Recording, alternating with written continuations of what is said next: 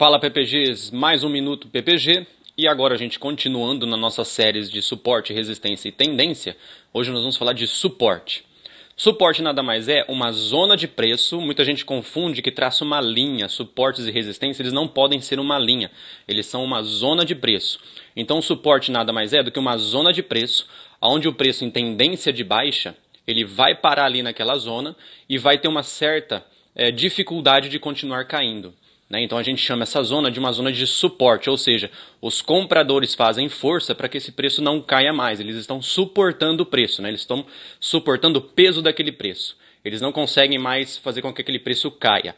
A não ser que depois de uma tendência indefinida, de uma consolidação, realmente os vendedores tenham mais força e consigam romper esse suporte. A partir do momento que o suporte é perdido, inicia-se uma nova tendência de baixa até uma próxima zona de suporte.